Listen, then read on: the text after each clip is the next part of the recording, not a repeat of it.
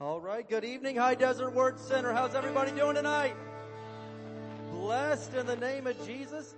Well, we are going to have a wonderful, wonderful time tonight. Uh, as you know, we have with us the one, the only, the man, the myth, the legend, all the way from Midland, Michigan. Reverend Ray Bench is with us tonight. Hallelujah. Amen. We are thrilled to have him here and I had quite a time picking him up from the airport in Vegas. Man, I got snowed out. I was all over the place, man. Cars flying. It was an incredible time. So we had a nice four hour trip back from Vegas that day. It was a wonderful. Uh, I got to know Ray in ways I just never even knew. It was awesome. so praise God. Well, we are going to have a great time. He is anointed. He is fired up. He is ready to bring the word of God tonight. And I know we're expecting, we haven't been able to have a guest minister with us in over a year now, or just about at a year. So, uh, we are ready to receive tonight. Let's go over a few announcements really quick before we get things rolling here. Uh, first of all, I don't know if you guys had heard about this, but this church in Barstow, California just raised $30,000 to buy some brand new HVAC units. That's right. Amen. And so we got all the money we need on Sunday and we are, we got our guys, our, uh, our company. We made the phone call this week. They're getting things together. And soon this building will have three brand new paid for cash HVAC units. Our days of suffering are over in the summertime. Amen. All right. Uh, baptisms. We've got 13 people so far signed up to be baptized on the first Sunday of February, February 7th. Uh, we will be baptizing people at the end of the service. If you want to be baptized, the sign up sheet is back there on the info booth. Uh, so you can go back there and sign up at the end. And if you sign up, we, someone from the office here, Heather, will give you a phone call, uh, the Saturday before and she'll give you some further instructions. But we will have a quick little baptism class meeting, uh, at 9.30 that morning. 9.30 that morning. Uh, I'll just go over a, a, lesson and make sure that you uh, really understand baptism. And then also that same Sunday, the first Sunday of February, the 7th, we are bringing back Sunday night services. They are coming back. So, man, people have been begging for months for this, and we will have fully functional children's ministry starting that night also. Amen. We're, I mean, the full deal. So, um, and again, you know, if, if, God's laying on your heart and you're qualified to serve in nursery or children's, uh, we're just taking all the all the wonderful volunteers we can get. And the last thing I'll say is this: uh, if you, uh, we have got out the, the giving letters, your your donation letter, your giving letter for 2020. Uh, you should have probably got it dropped into your email this morning. We've emailed them this year, all right? It's 2021. It's not 1991. Uh, but uh, if you need a printed copy, we will be glad to print one for you. Um, and some people, if we didn't have your email, we'll have a printed out copy available on Sunday for you, and you can get it that way. But you should have got it in your email this morning if we have your correct email on file, all right? Very good. Well, who knows what time it is now? It's happy time. Well, well, what is happy time? Man, that's when we get to give God some of what He gave us in the first place. It's our Wednesday night tithes and offerings. We'll be doing an offering for Reverend Bench at the end of the service. That'll be his offering. So this is just your regular Wednesday tithes and offerings. If you need an envelope, raise your hand. The ushers will get you one. If you're giving online, you can go to hdwc.org slash giving. We're going to look at a verse here in Philippians chapter 4. Philippians 4. Who knows that Philippians 4 is just like a Grand Slam chapter, man? There is nonstop goodness piled up into that chapter. But Philippians chapter 4, and we're going to look here at, verse 19. It should be a familiar verse to us at this point, but you need to get this revelation in your heart. This is the real deal. Philippians 4 verse 19 it says, And this same God who takes care of me will supply all your needs from his glorious riches which has been given to us in Christ Jesus. God shall supply all of your needs. Well, well, how many of my needs will God supply? All of my needs. Well, how is, he, how, how is it going to happen?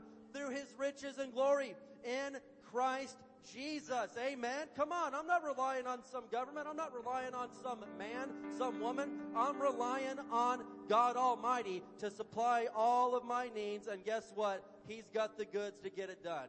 He will take care of us. We have no fear for our finances around here because God takes care of it. Amen. Well, we're going to go ahead and speak some words of faith over our tithes and our offerings. We're going to have uh, some praise and worship. Then we're going to get the mic over to Reverend Bench, and you just sit back and prepare to receive. Amen. Can we stand up together as we speak some words of faith over this? To always remember that this is not just something we do because we've got nothing better to do. We are speaking words of faith over, we are inviting God to say, hey, come on, you are invited into my financial realm also. It's not off limits to you. Come on in and do what you need to do, Father, because I'm honoring you. Let's say this together. As we bring the Lord's tithe and give offerings today, we believe we receive jobs or better jobs, promotions, raises and bonuses, benefits, sales and commissions, growth in business, settlements, estates and inheritances, interest and income, rebates and returns, checks in the mail, gifts and surprises, finding money, bills paid off, debts paid off, royalties received, blessings and increase. Thank you, Lord, for meeting all my financial needs so I have more than enough to take good care of my family, to give generously in the kingdom of God, and promote the gospel of the Lord Jesus Christ. Amen. Let's go.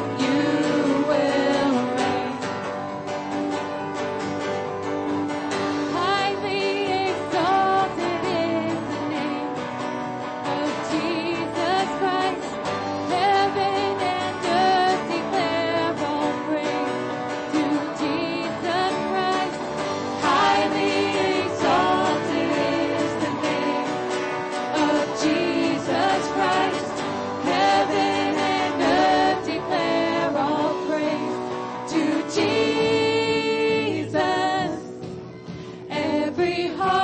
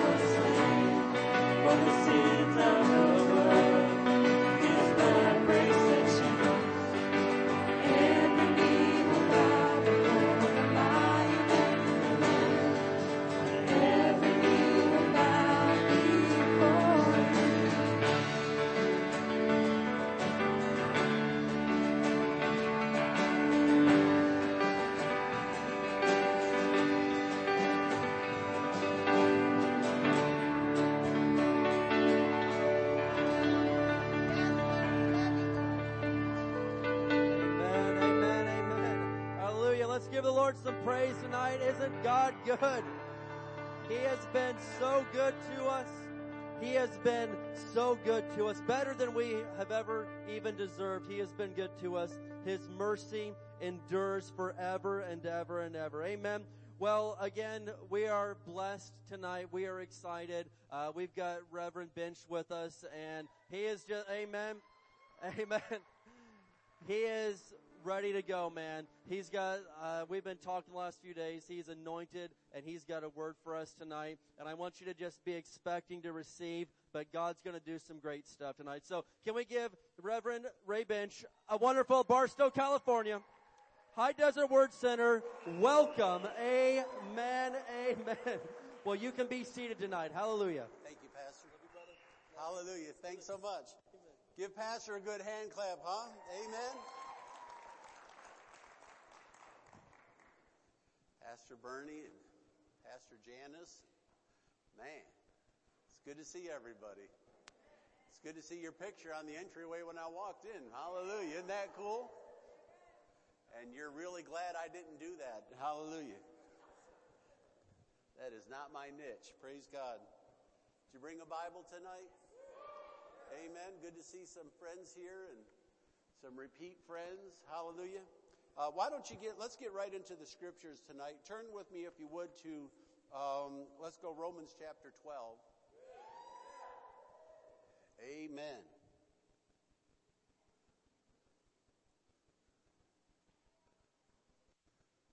Hallelujah. Let me get a good look at everybody here tonight. It's good to see everyone. Amen. All the hungry people come out on Wednesday nights. Amen. Isn't that right? I'm with the right crowd, aren't I? Praise God. Amen. I love being a Christian. How about you? I had all the world I want. I don't give me another second of that nonsense. I, uh, for a season, I had a tree business, and I've sold that now, so that's all gone. Praise God. But uh, we got done with the tree job one time. Midland's a lot different than the desert. Okay, where you have for tumbleweeds, we have for trees. Amen.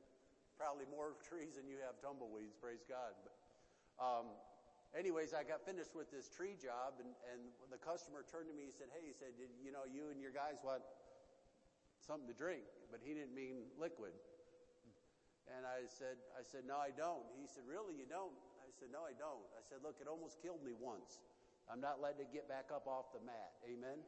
I'm done. I'm done with the world. I don't want to look like them, smell like them, talk like them. I don't want to hear their stupid jokes. Amen. I just love being with my brothers in Christ. We'll have a good time shoulder to shoulder building the kingdom of God. Can you say amen? And uh, just enjoy being a Christian. Hallelujah. Well, um, can only be with you one night. I did bring some CDs, and we'll talk about those maybe towards the end. But um, if you're not involved with the helps ministry, you're just kind of coming and going from the church, we're glad to have you. But to really go another step deeper in God and to really get to know the Lord, uh, it's better for you to go from a convert to a, a disciple of Jesus Christ. That means you're getting busy rowing the boat, not just showing up whenever Jesus preaches a sermon. Amen. It's good to show up when he preaches a sermon and the 5,000 fish and loaves, and that's all wonderful. But the disciples were the ones who organized the people so Jesus could feed them. The disciples were the ones who rowed the boat to get it to the other side. They had a part amen, in that ministry and in that miracle. And when you get busy in the helps ministry, you help bring that move of the Spirit to your generation. Can you say amen? And then God begins to get more involved with your life, amen, and helping you to accomplish the things that you want in life, amen? So I just, I just want to encourage you, don't just come and go from church. That's okay. But get busy. Do something here. Amen? say, well, I, you know, I don't like this or that. Well, it's okay if you don't like this or that. Maybe it's not your flavor to begin with, but eventually the Lord will lead you and guide you. You know, there's an old expression that you can't steer a ship that's not moving. You can turn that rudder all day long, but if the ship doesn't have any motion, it doesn't do any good. It's everything stays the same. The same thing is true with walking with God. If you just sit, God can talk to you all day long, but it doesn't show anywhere because you don't have any works to your faith yet. Amen. You got to get in motion. Say in motion. Look at the person next to you and say, I'd like it if you get in motion. Hallelujah. See that? I know all the wives are talking to their husbands right now, aren't you? Praise God. I can see the elbows coming out. Look, honey, the preacher's talking to you. Amen. Did you find Romans chapter 12 yet? Let's open with the scripture and uh, we'll, we'll start with the word of prayer. Is that all right? Lord, bless, I pray, our time tonight. We open your word. The entrance of your word brings life and light to us. Help us, Lord, now to open the eyes of our understanding. Let us open our hearts to this word. And may it push out any, any lies that we've been taught. May it shove out any untruths that we've been, we've accepted. And may it take root in our heart now that we might grow by your word. In Jesus' name, and all God's people said, Amen. Amen. Praise God. Here in, uh, let's go Romans chapter 12, verse 4. For as we have many members in one body, say many, in one body, but all the members don't have the same function. Do you ever notice that?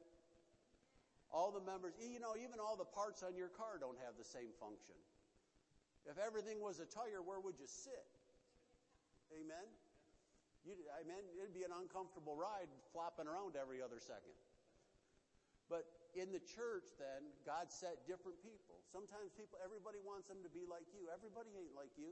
Sorry, ain't. Everybody isn't like you. Amen. My, my inner redneck leaked out. I'm sorry. Problem is, it's not in there very far, so it's going to come back out again. Praise God. Let's read on. So we, being many, are one body in Christ and individually members of one another. We belong to one another. Amen. Having then gifts differing according to the grace that is given to us, let us use them. If prophecy, let us prophesy. So if that's your gift, then, then follow God in proportion to our faith. Or in ministry, let us use it in ministering. He who teaches in teaching, he who exhorts in exhortation. Look at verse 8 now. He who gives, let him give with liberality. He who leads with diligence, and he who shows mercy with cheerfulness. I want to go back to this giving thing. He who gives, let him give with, with liberal, liberal, meaning generous or free, amen, without being restrained. I want to talk tonight about a thing I call the gift of the giver. Let's just talk about giving for just a minute before you go too far on me. Is that all right? In the body of Christ over the course of my, my life, I've seen exaggerations like a pendulum swinging. There has been so much teaching on giving that we've taken what's true, but we've got it way over here, right? Let's take this with anything else. When I first got saved, there was a whole movement on demons and demonology. People would come to your house. We had these, I guess, people in our church, when I, not the church I'm in now, but my first church and they would come through your house and they would, they would cleanse, it was called your house, from demons. And they would tell you where there were demons in your house. And if, like some friends of mine, they had these little ceramic frogs. Oh, those were always demons. they were going to smash your ceramic frogs. You better hide those if you wanted to keep them. Mushrooms, suspect. Maybe, maybe not, but always frogs. Frogs were always out in the backyard getting hammered to death. Now, that's foolishness because the Bible is clear that, that demons want flesh, right? That specifically humans, they were willing to live in pigs for a short time.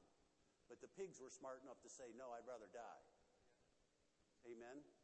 Now, for a human, you get free. We don't want you to die. But the pigs didn't even want the demon that's how stupid people are. You don't want to live with the demon. Get, get delivered. Amen?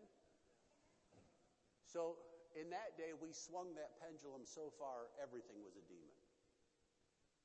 Today, people almost never cast out demons.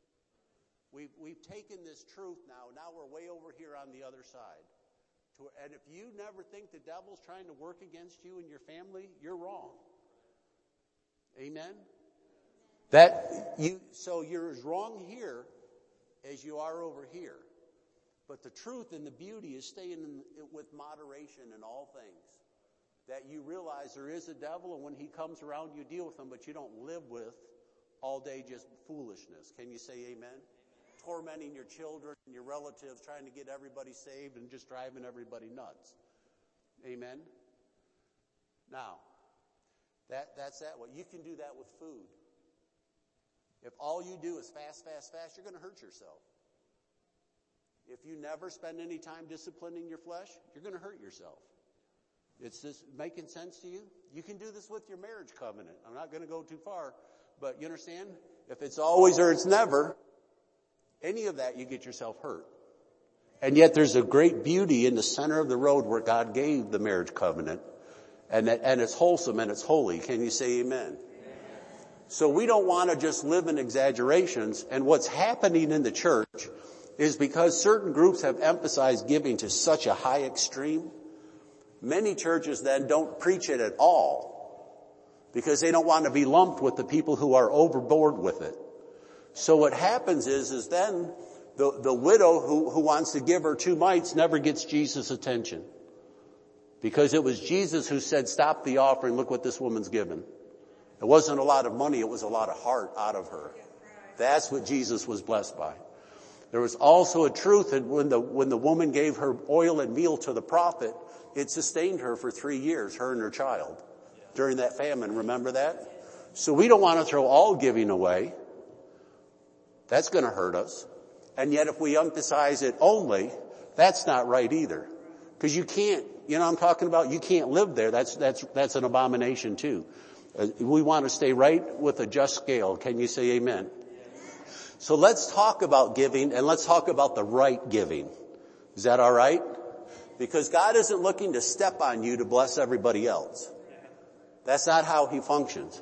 The Bible says when the Holy Spirit came into the book of Acts, He filled the whole house. He blessed every person in that room. Amen. That's how our God works. Praise God. So let's study this now. Go with me to the book of Proverbs, if you would, please. 22 verse 9, talking about the gift of the giver.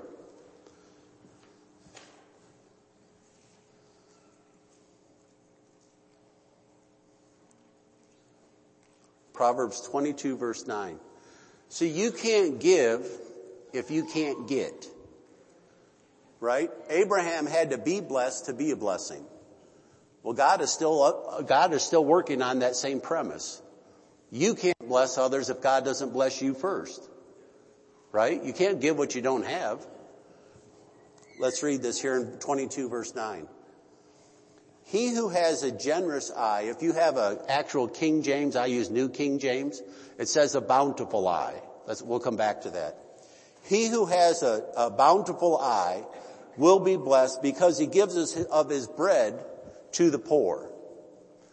Do you know to this day, if you, if you have an eye to see bounty, like you could go out in the ocean where there's sunken treasure, and you can secure the, the, that grid coordinates out in the sea, anything that's down there, you, well, the United States government will recognize will become your bounty if you can go down there, find it and dig it up and bring it up. The Bible is saying, he who has a bountiful eye, what's that? An eye to see bounty is blessed. Why? Because he gives up his bread to the poor. In other words, he's going to go get it not for himself, but to give it. The gift of the giver is not that he's rich, wealthy.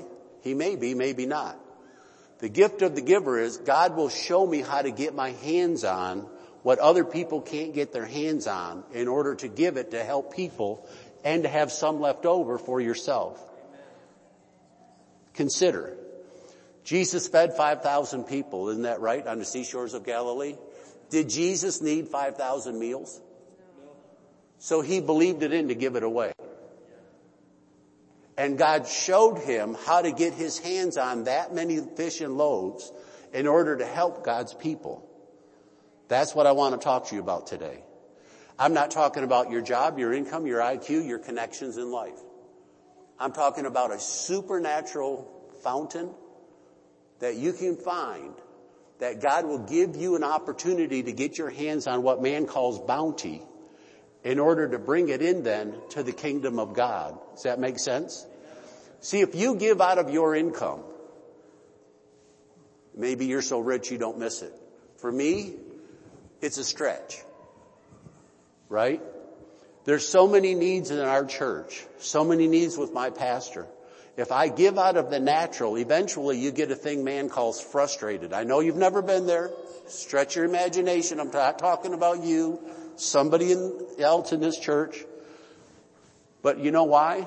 Because if you give out of the natural, you'll run out. But if you, if you learn how to see opportunity, then God has always given you opportunities to grab whatever it is, however much the amount, none of my business, and to bring it in and to give it to the kingdom of God, but then you also have some for you. Can you say amen? Let's study another verse. Is that all right? Go with me to the book of 2 Samuel chapter 23. Verse 14. One of the greatest ministry of helps verses, David and his mighty men. That's what we pattern all the ministry of helps after. David raising up these great warriors. When he met them, they were in debt, distressed, and discontent. After he spent time with them, they became the mighty men that David had. That's what we want to do in the local church. Amen. Let's study this together. Verse 14. David then was in the stronghold and the garrison of the Philistines was then in Bethlehem. And David said with longing, Oh, that someone would give me a drink of water from the well of Bethlehem, which is by the gate. So three mighty men broke through the camp of the Philistines, drew water from the well of Bethlehem, which was by the gate, and took it and brought it to David. Nevertheless, he would not drink it, but he poured it out to the Lord. Now here's, here's the story, right? David's from the city of Bethlehem. That's where he grew up. But he isn't living there because the enemy has pushed them out. He's standing there with his men out in the desert. Can you relate? And he says, I wish I had some water from that well that's over there where I grew up. That's good well water. So these three men take it upon themselves to break through the enemy camp. David doesn't ever commission them. They break through the enemy camp, they get the water, and then they fight their way back through in order to get it back to David. Now here's the question I want to ask you. Okay, are you with me? When David said, I wish I had water, did they have the water? But they got, they went and got the water. So then the power comes to get what the man of God needs. Not because you already have a well, but God will cause you to be able to go get the water from the well. That's the gift of the giver. The gift of the giver isn't that he's rich, maybe, maybe not. The gift is the eye to see opportunities, to get your hands on the things that God needs in the house of God and bring them into the church. Can you say amen? Did you ever read in the Old Testament when they built the temple, all those badger skins they were supposed to make the walls out of? Do you think they just carried a bunch of badger skins around? Or did somebody have to go get a bunch of badgers? It's the same thing Old and New Testament, folks. You can't give what you don't have. So then you have to ask the Lord, God, help me to see bounty. Help me to see, to have an opportunity to get my eyes and my hands on money that I don't currently have in order to bring it in to bless the house of God and also some for me and my family. Can you say amen? Can I testify? Is that all right? First time I really ever saw this go to work. I was in our church. Maybe you've heard me tell this testimony before, but I'm going to tell it again. You see if I say it right or if I stretch it. Amen. Not that a preacher would do that, but just, you know, they might. Sitting in our church, we were trying to pay off our church building. Pastor gave everybody a card and he said, now look, here's what we're going to do. We're going to, we're going to take this card, you fill it out, and we're asking everybody to pledge towards the building program. And what we want you to do is if you go to buy something and you find it on sale, 20% off, 10% off, buy one, get one free Whopper. I like Whoppers. Buy one, get one free Whopper. Sorry, I left you for a minute, went to the flesh. Hallelujah, I'm back. Buy one, get one free. It's money you would have spent anyways, right? So he said, all we're asking you to do is take whatever you save and put that towards the building program. So we're not asking you for any more money. We're asking you for money you've already got. When God gives you a deal, you just take that, bring it into the building program. and we're going to ask everybody in the church to, for $5,000 by the end of the year. Well, I took that card and I filled it out. You're supposed to tear half off with your name and address, put that into the offering container when it went by. And then at the end, they were going to collect all of those and then they gave you a little card and you could keep track of your giving over the course of the year. So I took that whole thing and I didn't put it in the bucket. I put it in my Bible and I took it home and I never put anything in. I don't have $5,000. How about you? At that time, I'm married to my wife, Janine. We have two kids. They're living in the same bedroom. We have a little 14 by 70 mobile home. Uh, in my area, the pipes freeze. We didn't even have, now they have decent ones. They have little two by four walls. Now we only had two by two walls. There weren't even any room for the mice in the walls. They didn't, they weren't happy either. None of us had any room. It was terrible. And I'm living in that trailer. I bought it for $9,800. I'll never forget. And I'm driving along one night. I'm actually headed to the airport to pick up Pastor Barkley from the air, airport. And I'm driving his car and the Holy Spirit starts speaking to me. He said, Ray, I want you to give $5,000 to the building program. I said, God, I don't have $5,000. If I did, you could have it. I promise you, you could have it. I don't have it to give. Keep driving. Comes again. Ray, I want you to give. I said, same thing. Casey didn't know. Maybe, you know, maybe God got the wrong car. I don't know.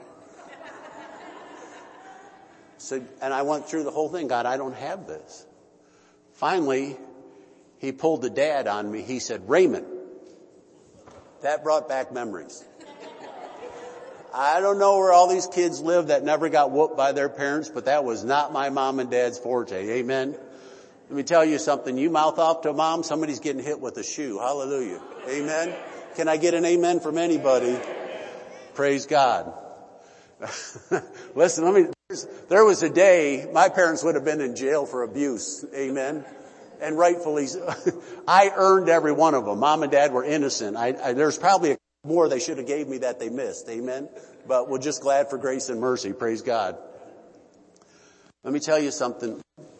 And I want you to pledge $5,000 to the building program. I said, all right. I don't know. It's like God lived in pastor's car or something. I'm never driving that thing again. I said, all right. When I get home, I'll tell Janine. Now, I don't like my wife. I love my wife. This girl listens to me. This girl trusts me. This girl believes in me. And we're living in this nasty little trailer. Uh, the pipes are freezing. My kids don't have enough room. And I, I have a college degree, but the spirit of poverty doesn't care about your degree.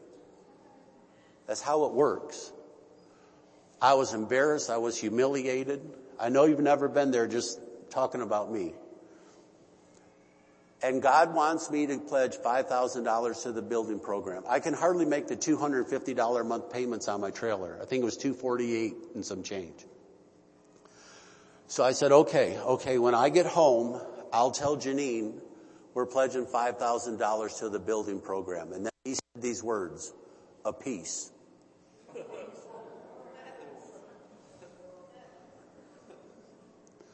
When you get home, you tell her you're pledging $5,000 to the building program a piece. I said, you're everywhere. You go home. I don't mean to be disrespectful. How do you tell the girl of your dreams? Living in a $9,800 trailer that we're making 12, you know I'm talking about? This ain't a game to me. I don't have this. And I just trusted God. I trusted my pastor. Say trust. Folks, at some point we have to just learn to trust the man and woman of God. I understand there's some people that are gotten out of balance, but that's not what's going on in this church. You can settle down and just trust these people. Pardon the word people, but you know, you can trust the grace, you can trust the love. You don't have to be challenged. Just, it's gonna be okay. They don't mean you any harm. They're gonna stretch you. Jesus stretched Peter, didn't he? Put your men on the other side of the boat. What difference does it make? Everything. Everything. Tithe on the gross or the net. What difference does it make? Everything. Everything. One limits God and one opens the doors for Him to do everything in your life that you need to have done. That's the difference. And in that time, let, took me just a little bit under a year. Janine was maybe like two weeks behind me and the benches had put $10,000 into the building program. I began to see I had been lied to. I, this is what I'm talking about. I began to see opportunity to get my hands on. I began to see God could use me to do something in the kingdom of God. But I had to get past all of my doubts and unbelief. We had a, is this alright for a Wednesday night? Are you with me here? Pastor, had, we were going along, Pastor, in that building program pretty good for a while and then it, it began to stagnate. And Pastor had this vision from the Lord. He said, I see the people of this church walking along in life and God has your answer, your blessing, your miracle out there for you to bring it in. He said, but the devil is going before you like with this camouflage, great big blanket and he's covering up your opportunity. And you're walking right past it and you're not seeing it. But it isn't because God hasn't placed it there. It's because you're not looking and you don't see it. But Satan really has covered it up. Now my, we were talking about this at dinner. My dad was a great guy, but my father was born in 1921 and he was raised in the Great Depression. My dad to his dying day bought like, thought like, acted like, saved like it was still the Great Depression. You know what I'm talking about? Anybody? Amen. We saved everything. Nuts, bolts, pieces of paper, junk mail, everything. We didn't throw anything away. That mentality was the blanket the devil was using to cover up the miracle God was trying to give to me. Once I began to see I could get a nickel here, $5 there, $25 there. And it didn't seem like much, but over the course of a week or two, it'd be like $100. $300 here, $400 there. And, and I was shocked how much money was coming into my life that I was just letting pass through my fingers. But once God gave me an eye to see how to reap, then the money began to come. So when we got done paying that off, then I, I took that same amount, that same thing God was doing. I said, well, if God will do it for the house of God, He'll do it for my house. And we paid off our trailer, sold that, moved into a home. But we did it using the same principles that I found that I'm talking to you about tonight. You can't give what you can't reap. You have to be able to reap it. You have to be able to get your hands on the water or you can't give it to the man of God. God knows that. So the gift of the giver then is to be able to get his hands on and to bring it into the house of God. Does that make sense? My wife Janine and I, we were, we were dating back in the day and getting to know her. My parents had a farm. Uh, my dad, after World War II, became an airplane mechanic and settled in Detroit, but he couldn't stand the city. He always liked to work the farm, so he bought the farm for my grandparents when I was about five. So I met Janine. I was in my early 20s, and uh, we had gone over to see my parents at the farm because they lived not too far from our church. We'd go to church Sunday morning, spend the afternoon with them, then go to church Sunday night and drive back where we lived about a half hour away. And we were we're talking and my mom leans out the kitchen window being a farmer's wife and she says, hey Ray, go out in the garden and get us some potatoes. Sure, no problem. So I grab my pitchfork and off I go. Is this too much of a redneck story or are you with me? I grab my pitchfork and off I go. Walking with Janine, it was late fall of the year. Potatoes, if you don't ever raise them, are a root. They're a root that you're eating. Onions are the same way, turnips doesn't matter but you're not eating the, the fruit on top, you're eating the fruit that's below ground. So what would happen is in the late fall of the year, the tops would all die, but you let the bottoms continue, you don't harvest them, you let those continue to swell because bigger potatoes, amen, better dinner, hallelujah. So we were walking out there and all the tops were dead and, and I said to Janine, I said, you know, okay, let's get the potatoes. And she came with me. She said, where are you going? I said, to get the potatoes. She said, there's no potatoes around here. I said, sure there are. She said, where? I said, you're standing on them. She said, I am not. I said, yes you are. Back up. And I took that pitchfork and I plunged it in and I pried it back. And up came about six, eight great big white potatoes. And I shoved it in again and I pried it back. And in two scoops, we had more than enough for lunch and some left over for mom and dad after we were gone. That's the gift of the giver. To see unity so you can get your hands on what you need for the house of God and for you. It's unjust of God to ask you to give money you don't have. He has to give you a way to get your hands on it because He is just and holy. Isn't that correct? I know there's been exaggerations to giving, but that's not here. That's not here. I believe in excellence, not extravagance. Amen. I believe the house of God should be nice, it should be clean, it should be beautiful. But the excellence is what we're after. We're not in to try to make this look extravagant. Amen. But we want it to be nice and clean because it's God's house. Amen. Amen. You have a good balance in this house and in this church. For some of us, things that nice can be a stretch because we weren't raised that way. But yet the house of God has to be maintained in a good manner. Amen. I don't know about you. I praise God for air conditioning. Hallelujah. I, am telling you what, I, I wasn't made to live before air conditioning. Hallelujah. I, tell me, praise God. Here, but here's, let me give you another illustration. My son Nathan, when he started coming, he, he came of age, he grew up in our church and he went away to flight school and came back and, and, um, he didn't have a whole lot of money, but you know, I mean, young man just out of college kind of type of thing and he's working his way. Somebody had donated a car to our church and they had given it to an opportunity for a couple of young people. They said, you know, if you'd like this car, it had 100 some thousand miles on it. It wasn't brand new, but nice shape. And they said, you know, would you like this car? And a bunch of the young people said, no, no, no, I, you know, no. And so they, they gave the opportunity to my son Nathan and he brought it over to my house. He said, you know, dad, what do you think? It's, it had been through a hailstorm, so the roof and the hood and the trunk were all dented, you know, and, and, uh, he said, you know, what do you think? I said, let me get this straight.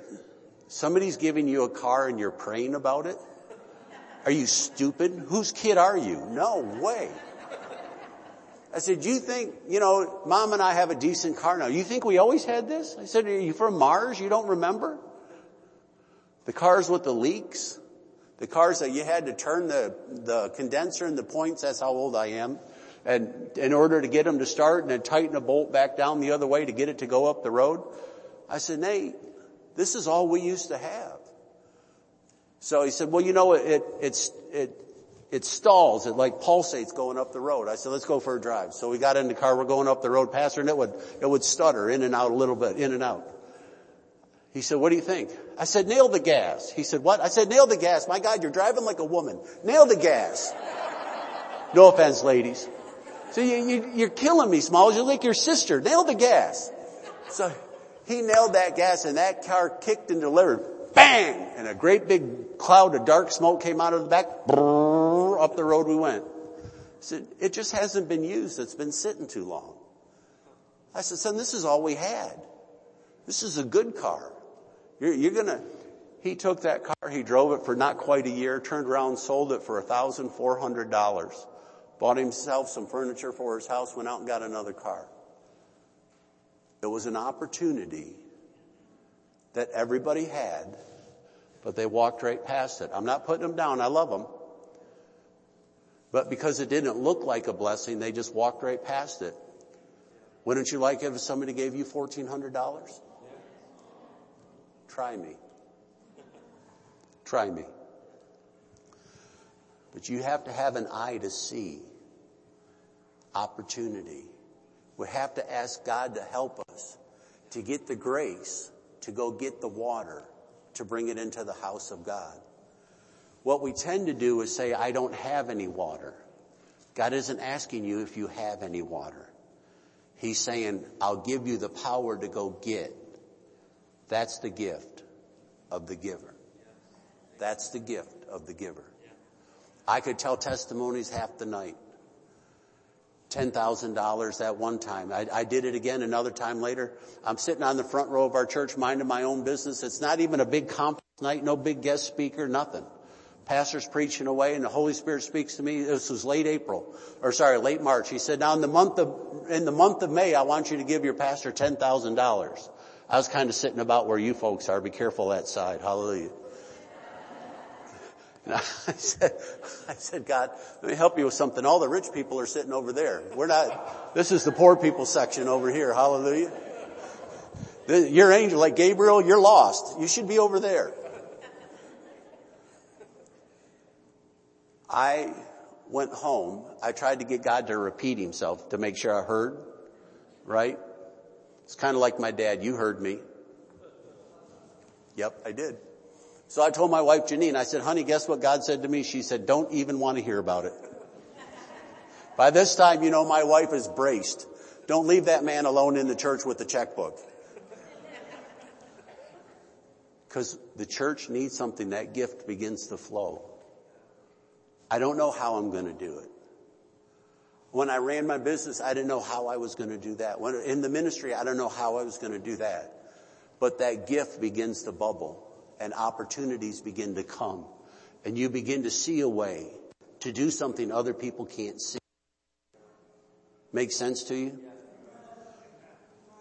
That was, that was March the Lord spoke to me.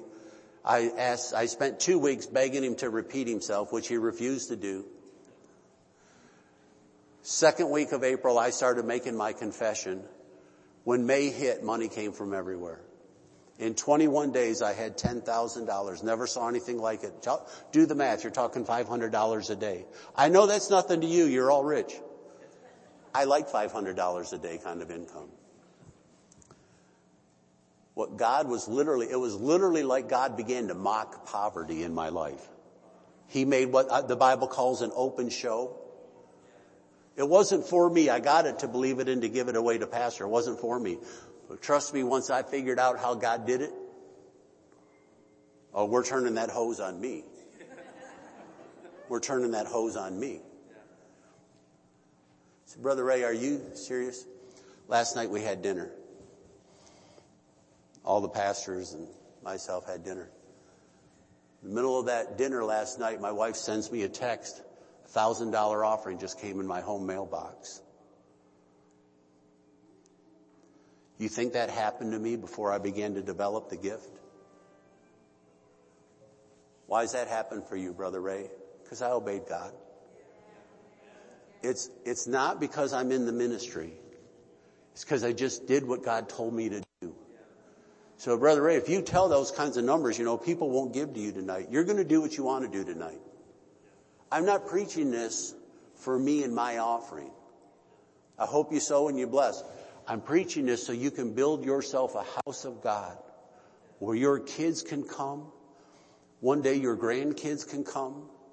They can be married. They can, be, you know what I mean? At, at these altars, they can dedicate their babies. You can have a good church and a good home and have some place you're proud to bring your friends and relatives to and have, and to have a, a nice house of God that you come in here and say, we, me and my church family, we built this together my brothers and sisters in Christ, you know, the disciples, Peter, James, and John, when Jesus met them, they were what? Fishermen. You know what fishermen smell like? Even if you only catch one or two, you stink like fish. And then Jesus turns around and he gets Matthew, the tax collector. He's the first nerd in the body of Christ. Peter's probably got, you know, He's probably got on a red flannel robe with no sleeves on it, fishing cap, big hook on the side. From this slice of society, they become the apostles of the Lamb. And they begin to see not just finances, go get the fish with the gold coin in its mouth, Peter. You gotta see that. You gotta trust. Peter wasn't raised doing that. Can I help you with something? You don't have to be raised on the right side of the tracks to get God to move for you. You don't have to have connections. You don't have to rub shoulders with the right people. Peter didn't have any of that. He had the Holy Ghost. And when he came down out of that upper room, 3,000 people gave their hearts to Jesus Christ because the fishermen got touched by the power of God. and refused to let people back him down into a corner. Can you say amen? amen. I want to I want to close with that. We could go for more testimonies. Because of the pandemic and everything, I'm not going to have an altar call and have everybody come up front. But if you hear this message and this bears witness with you, you say, Brother Ray, if I had more, I'd give more. If God would show me what you're talking about, I'd, I'd like to flow in that anointing. Would you stand and I want to pray for you tonight? I'm going to ask God to help you to see opportunity and to give you a gift, a supernatural gift that you can get your hands on water amen. and bring it into the house of God for the man of God. Can you say amen? No push, no pull. I'm not asking you to sow to me. I'm asking you to build this house. Amen. And if we can do it supernaturally, if we can figure out what those three men did to get their hands on that well water, if we, if they can do that, see, it's the same God, different parts of the body. I, I tell my grandkids this all the time. There are not two Holy Ghosts, one for the adults and another one for the kids. It's not how God works. There's just one. The same God that works with me will work with you. The same God that called pastor called you, Aaron and Hur. Called you, Peter, James, and John. So he can teach you how to flow with God the way pastor flows with God. I love this about David. He taught his mighty men how to kill giants. He didn't say, I'm sorry, you're not part of the club or an exclusive club. We're the giant killers and sorry you just don't rate. He said, I can show you how to do what I do. Jesus talking to the disciples, he said, do you see the works that I do? You can do this. I can teach you how to flow with God. That's what we're talking about tonight. I'm going to ask God to show you how to flow with Him in your finances and in your income. Is that all right? Raise your hands, everybody, all over the sanctuary. Close your eyes. Lord Jesus, head of the church, the God who makes the fish and the bread to multiply. Lord, do for us what you've done for these we see in the scriptures. We put our faith together and we put works to our faith. Open our eyes, Lord. May the scales fall off of the eyes of every member of High Desert. Word Church. May the scales fall off, the blinders, the lies, the small thinking, the scales that we've been, that were placed on us, even some of us as young children, we were raised in that lack. Lord, help us to see the water and to believe you will empower us to get our hands on it. Say this with me, everybody. Say, it's not too good to be true. What God did through them, God will do through me in Jesus name. Say it again. It's not too good to be true. What God did through them, God will do through me. What God did through them, God will do through me. Say it again. What God did through them, God will do through me. In Jesus' name. And everybody said, Amen. Give the Lord a good hand clap. Thank you for your time tonight. Hallelujah. Amen. You can go ahead and be seated. Uh, I just tell you about two CDs real quick, and then I, I got to sit down and wrap up here, be done. Um, my pastor of course is Dr. Barclay. I asked Pastor the other day. I said, Pastor, can I interview you and record it? He said, Yeah, but what for? I said, I want to ask you about a topic called manipulation. I said, as I travel and as I'm going through life, it seems to me the devil and the world's people have learned how to take a good-hearted person and manipulated to turn that good heart against them. And they make it seem like I'm, even though my intentions are good, like my intentions are evil, but I don't have evil intentions. But they make me feel like I do. So would you just sit down and let me just, I'm going to start the conversation on manipulation. And I'd like you just to expose the spirit of manipulation and how it works. Man, we went for 45 minutes and then he added on to it. It was some of the greatest revelation I've ever heard. I have found this with pastors in general. They understand life, in my opinion, maybe better than any of the other fivefold ministry because they live among the sheep.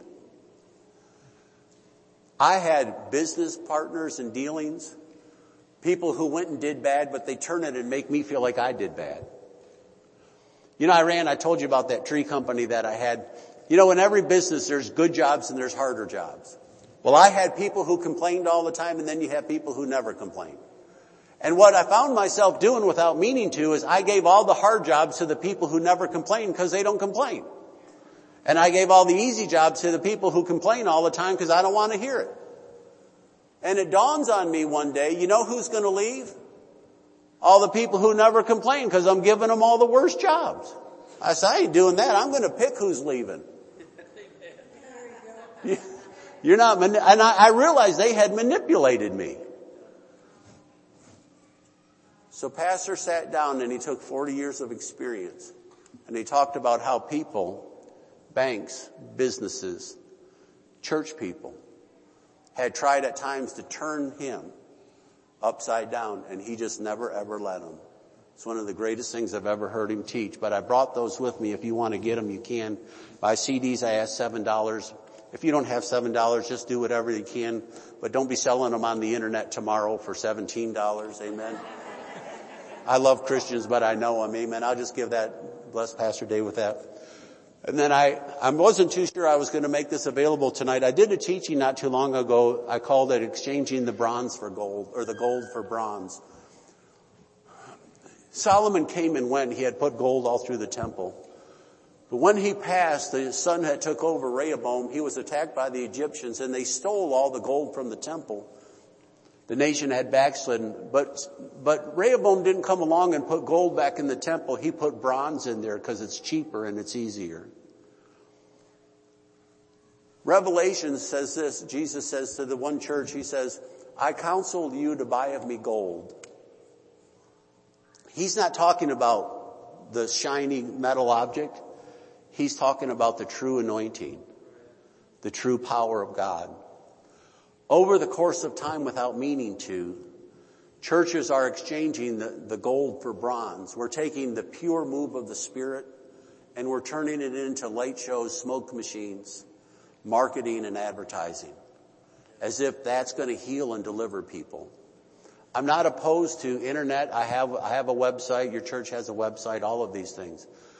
But the church is built on the power of the Holy Ghost and the Word of God.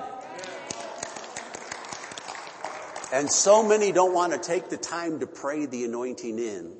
They want this quick flash because it's easier, it's cheaper. The problem with that is it's not legitimate. You're around a church, but you're not, it's, it's like a river that's a mile wide and an inch deep. You can't float down that. There's no life in that for you. You gotta get in deeper than that. The night I got filled with the Holy Spirit, right? My, um, I just, we're in a good routine. I'll just bless that to you too. The night I got filled with the Holy Spirit was one of the greatest nights of my life. I was raised Lutheran. It took a long time to unlearn some things and to relearn. That night I walked outside. I went to go see Janine, my wife. We were still dating at the time. That night walking along to go see her, it was about 11 o'clock at night. The stars began to move in the sky. First time I ever had an open vision in my life the stars began to rearrange and they went from a cross into a seven and then from a cross into a seven, almost like flashers on your car.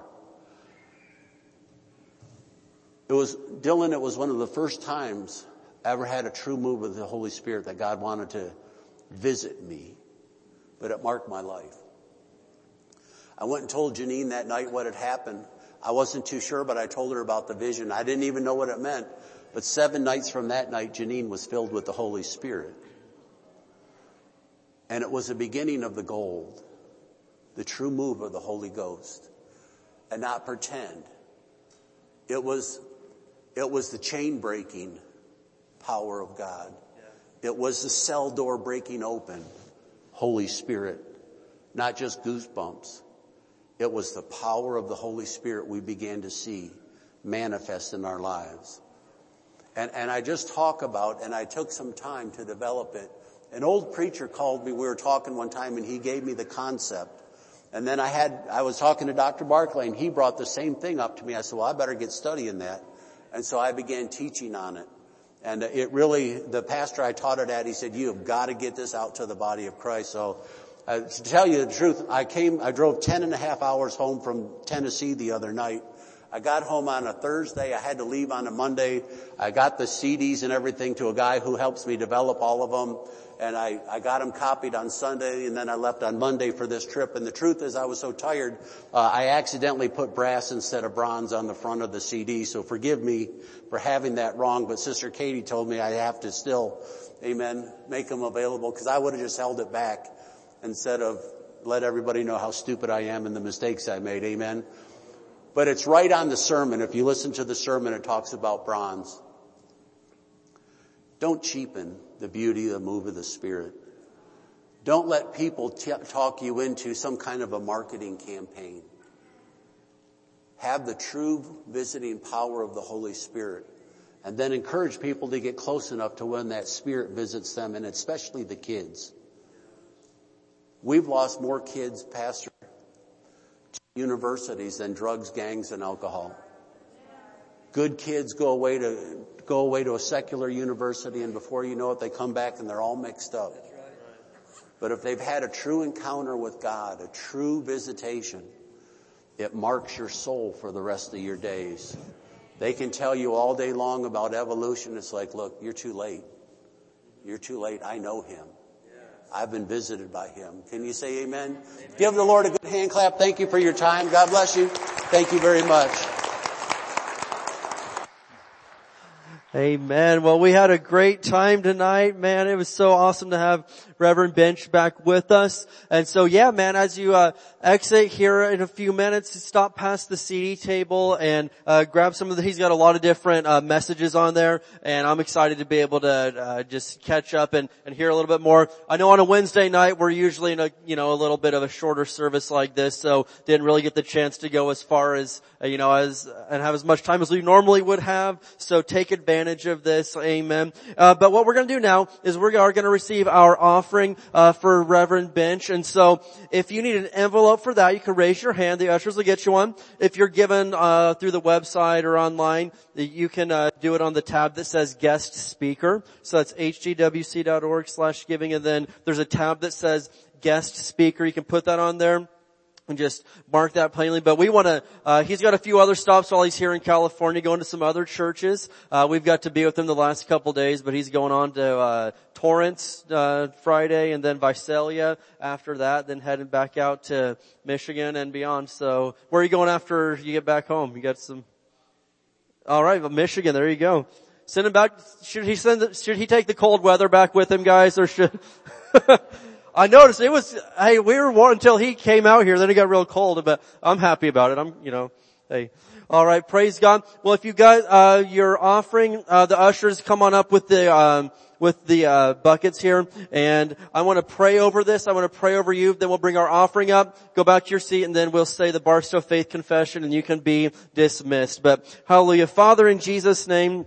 We thank you, Lord, for the uh, just the gift that you sent us tonight with Reverend Bench, and I thank you, Lord, that we are unlocking the gift of the giver, Lord, that we are opening up this avenue to our lives, Lord, just like we spoke a minute ago. God, open our eyes to see the opportunities you have around us, Lord, to be able to to bring in the resources that it takes to get the gospel message out in this day and age, because Lord, this is the end of it all. God, we know this, and you've got to work for us us to do. So open our eyes to see what we need to see, Father. And I, I bless Reverend Bench in Jesus' name, Lord. Uh, thank you that he's got everything he needs to preach the gospel and do the work you've called him to. We love you for it in Jesus' name. Amen. And so Josh is just going to play a little song for us, but uh, if you got an offering, go ahead and bring that up. Let's stand up together. Bring that offering up and then we will go back to our seats and we will close out with the Barstow Faith Confession. Amen.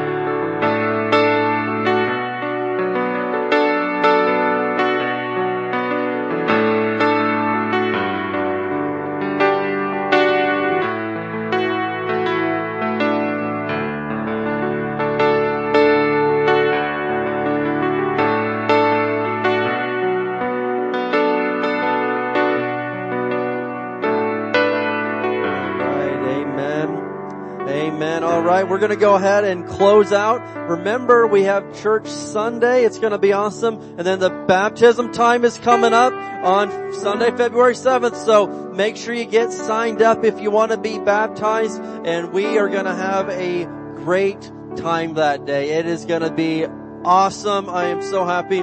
And uh, anyway, and uh, your giving letter uh, it should have been emailed to you. But uh, if you want a hard copy, we'll have some printed on Sunday. If you didn't get an email, or if you just want us to print one, you got to let us know, and we'll we'll get it printed out for you. All right? Very good. Well, who's ready to bless Barstow before we go home tonight? Amen. We are seeing our city change and getting more and more holy, more and more safe, more and more healthy, more and more like Jesus. Don't you dare curse our city with your words. We bless it in Jesus name. Let's say this together. We declare that Barstow is a blessed city. Our families are blessed. Our schools are blessed. Our churches are blessed. Barstow is healed. Barstow is prospering. Barstow is safe.